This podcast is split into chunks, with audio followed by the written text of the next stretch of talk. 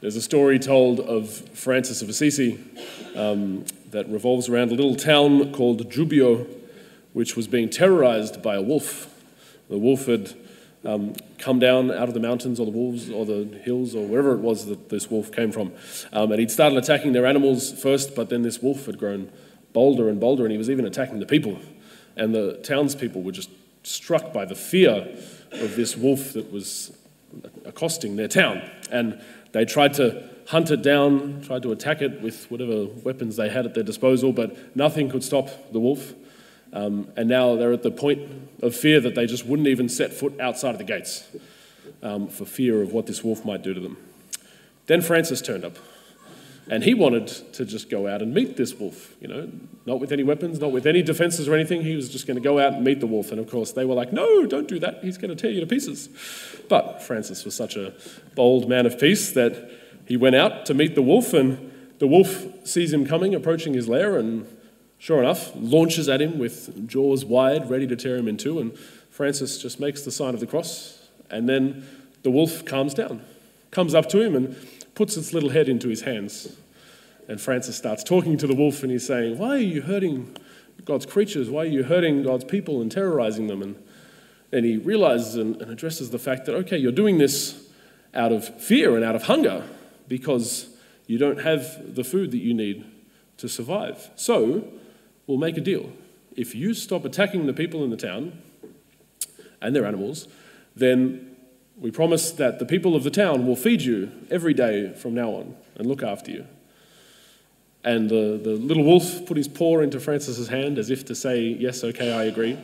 Um, and then Francis walks back into the town to the amazement of the people with the little wolf just trotting beside him as if it was just his pet dog, tame as anything. And the people were so astonished by this scene, what Francis was able to do, that they totally flipped their attitude and they started caring for the wolf. They started feeding him every day, and for the rest of the wolf's life, he was loved by the townspeople and honored by the townspeople, and they fed him and cared for him. And as well as that, many of them turned back to the Lord. They were converted. You know, they started giving thanks to God because of this miracle that He'd worked in their midst. But the, the miracle of this story, though, I think, is not so much in the taming of the wolf, because, like, that's, of course, God can do that. But it's in the transformation of the people. They've shifted from having nothing but fear of the wolf and nothing but violence in their hearts towards this wolf to suddenly being generous and loving and caring and treating it as if it's part of the family, part of their little village. Now, I think something of what Francis had done was that he'd awakened a dream or a hope somewhere in these people's hearts it's perhaps also in our hearts, perhaps a part of our hearts that we think is a bit childish um, or silly, that, that believes that we can solve our problems with love and with gentleness and with humility. But this part of their hearts, this, this dream that was inside of them, wasn't awakened until they saw it happen in front of their eyes. Because they were stuck in this fear, and the only way that they were able to respond to this fear they had of the wolf was either by locking themselves inside of their houses, inside of their walls, and defending themselves against it, just staying away, or by going out with violence, taking whatever weapons or tools they had with as much force and strength as they could muster to go out to kill the wolf, to fight their problem with force. But then they see that Francis goes out with nothing but humility, vulnerability, goes and faces the wolf, and he shows them that what they thought was impossible was possible. And so they can start to believe that, okay, perhaps love and kindness can actually win our battles. Perhaps we can actually live from humble vulnerability instead of out of self defense and living out of our fears. And then once they start to believe that this is possible, they, can, they start to live in a different way. And we see that they become generous, they become loving towards the wolf. And hopefully, that the rest of the town started loving each other a little bit more as well. So, with this in mind, we come to this feast of the Epiphany today, which is really about God showing himself to us. The word epiphany means kind of manifestation of God. It's the revelation, the uncovering of the mystery of who God is. And my question then is what is God showing us? What is He showing us, and what does it encourage us to believe in? And how is that going to make us transform our lives and live in a different way? So we see this baby born, and this is God coming to be with us in our humanity. God, who's, who's been up in the heavens and has, yeah, spoken to humanity before, but he's never come to be present with us in this kind of radical way before. And isn't there that part of our hearts that cries out, especially when we're suffering or when we find ourselves alone, that goes, Oh, I, I want to know that God is with me. I want to know that God is present. And here we see God showing that I am with you. We see as well the length of that God's love would go to for us. That God would um, step out of heaven, as it were, and come and take on the, the frailty of human flesh. Go to such an extreme length to show us his love. That, yeah, we, we long to know God's love in a profound way, but I think this even goes beyond anything that we could hope for or imagine. And yeah, Jesus shows us that God's love is beyond our expectation or beyond our hopes. As well, we see here in this mystery of Jesus born amongst us that, yes, God is bringing salvation for all people. God is wanting to save all of us and bring us into his life, but that's, that was what the people expected. That was what they were hoping for, certainly. But the way that God does that is so striking because he doesn't do that with a great military force that's going to tear down the rulers of the world and create a wonderful nation that's going to be full of um, earthly peace. He doesn't even do it with all these legions of angels showing all the might of heaven coming to renew the earth. No, he does it as a helpless baby. God's love and God's power for salvation is acted out through this humility, through this tenderness and this vulnerability. And isn't there some perhaps childlike part of our hearts that knows that this kind of tenderness and this kind of love and vulnerability is actually far more powerful than might and strength and force. This is what God shows us. This is what we see manifest in this mystery of Christmas, this mystery of Jesus' birth.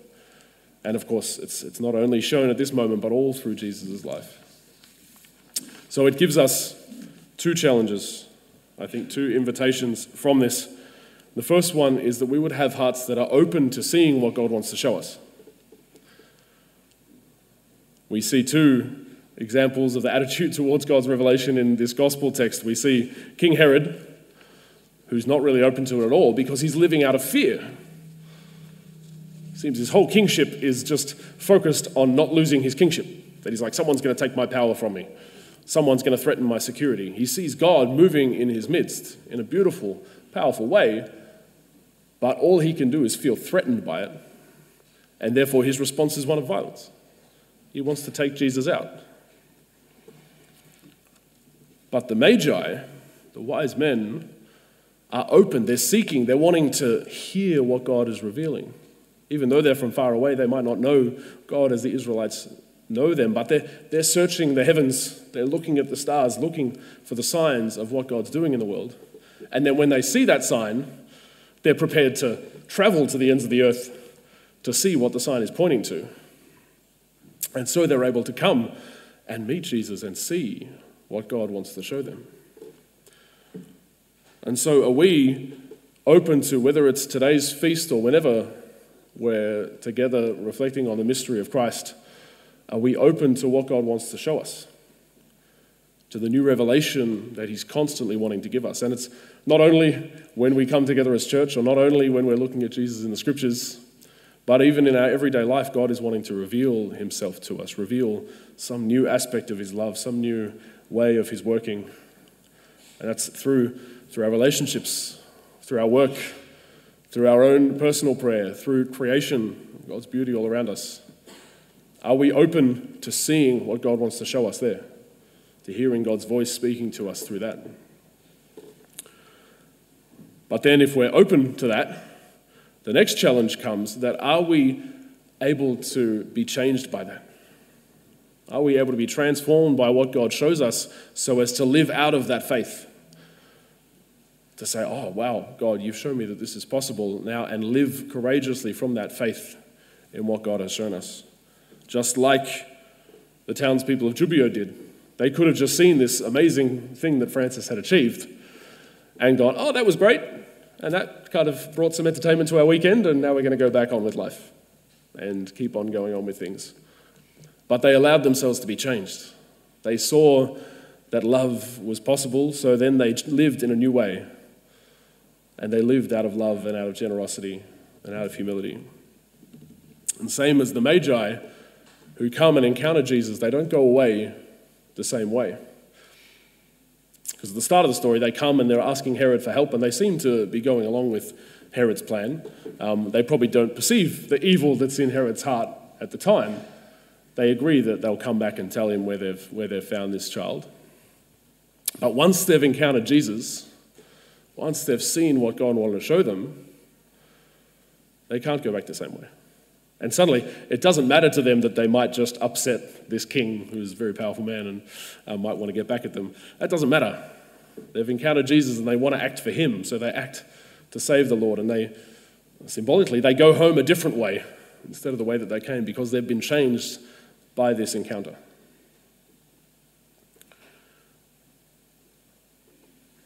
Our faith is not blind. God shows himself to us and from that, he calls us to live in a new way.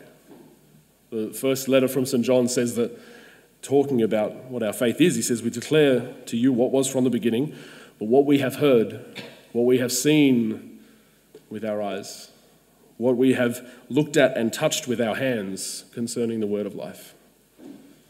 Because John knew that he had touched and seen and heard Jesus. He knew that when we see Jesus, we are changed.